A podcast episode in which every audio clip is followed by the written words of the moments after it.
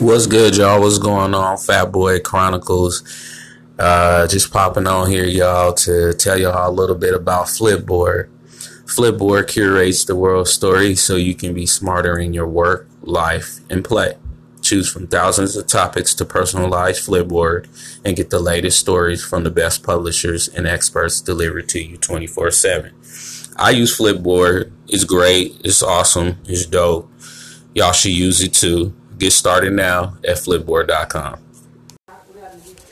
What's good, y'all? What's going on, Fat Boy Chronicles? I just popped on here to talk a little bit about Anchor and let y'all know a little bit about Anchor. If you're already on Anchor, you already know the great things about it. But for the people that don't know, or for the people that's listening and just finding out about Anchor, Anchor is a one stop shop for recording, hosting, and distributing your podcast. Best of all, it's 100% free and ridiculously easy to use. And now Anchor can match you with great sponsors too, so you can get paid to podcast. I actually uh, started doing the sponsor thing with Anchor, and it's working out great so far. Uh, to get yours started and to get your anchor started, go to anchor.fm slash start.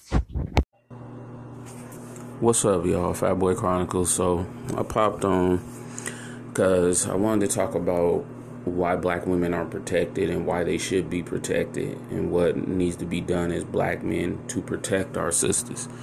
Um, I believe it was I believe it was Malcolm X that said the most disrespected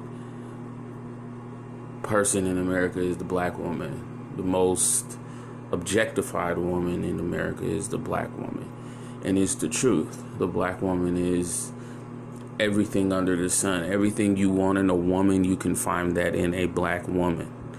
Um, I think, as far as protecting them, I think where the protection fell, it, it can go all the way back to slavery, really, because there was a time where we weren't allowed to protect our women. We weren't allowed to sit there and you know defend our women. We had to watch the master rape our our wife or um, you know whatever whatever the case may be. We had to sit there and bear that.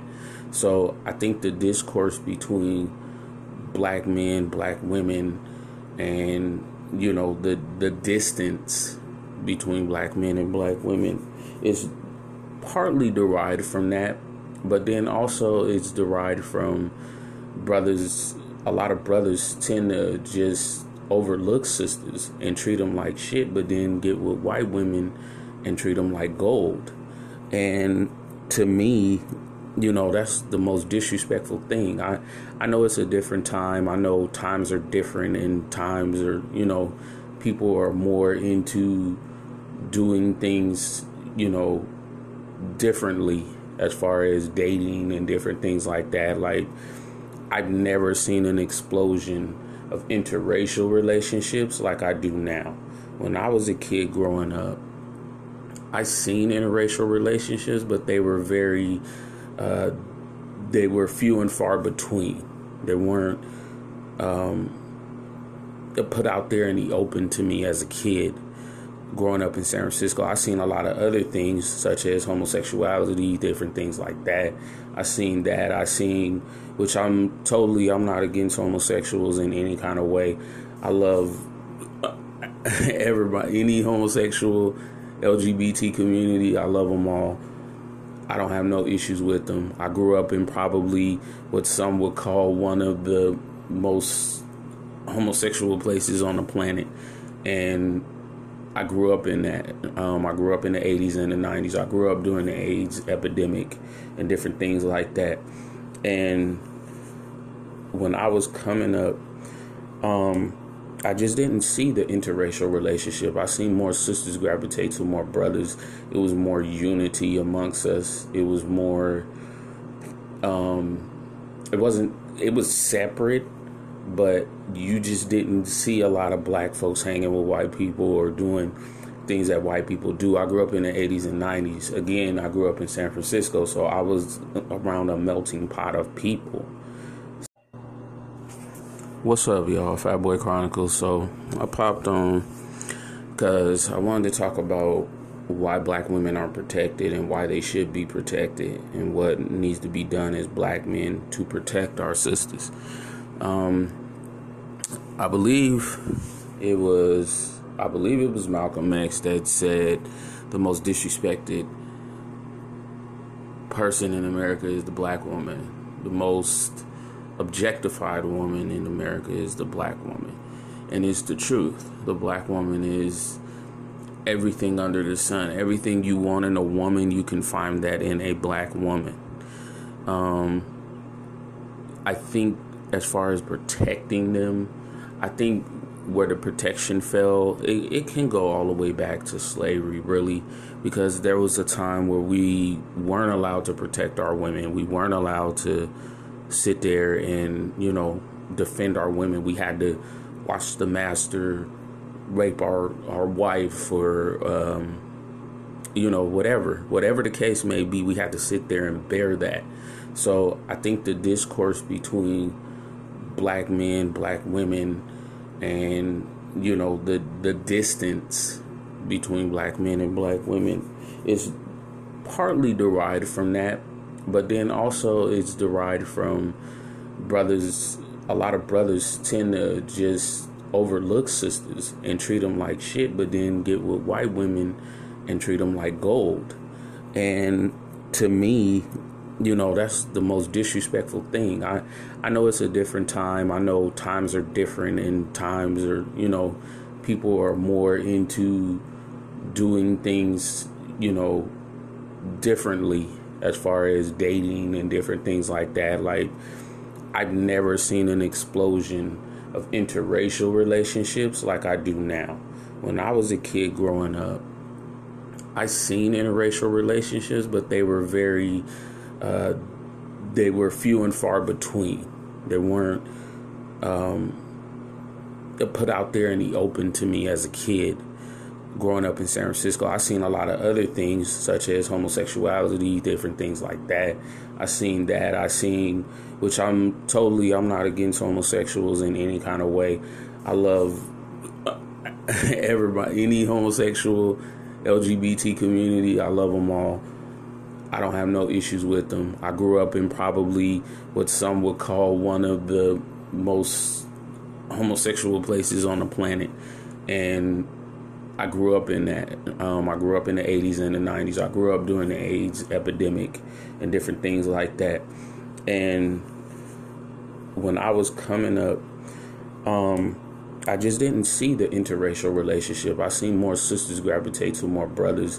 It was more unity amongst us. It was more um it wasn't it was separate, but you just didn't see a lot of black folks hanging with white people or doing things that white people do. I grew up in the 80s and 90s. Again, I grew up in San Francisco, so I was around a melting pot of people.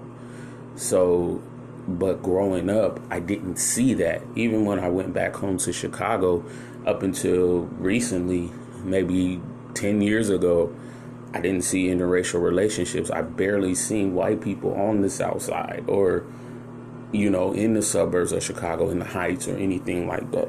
I barely seen them.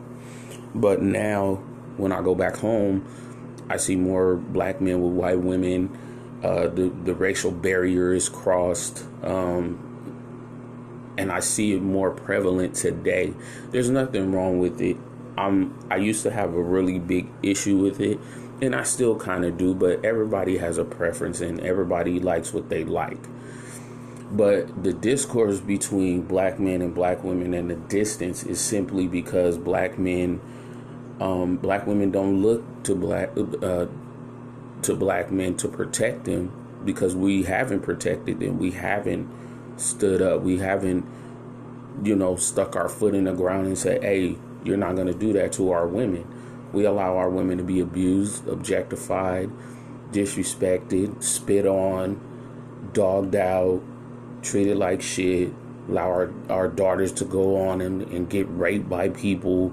Like, it, you know, it, it's just a lot of different things that black women see that black women black men do and they're just like well, damn, who's going to protect us? And then they have to, they have no choice but to run to the other side because they're not protected over here. But then this man over here is showing her protection and love and respect and honoring her like she should be honored.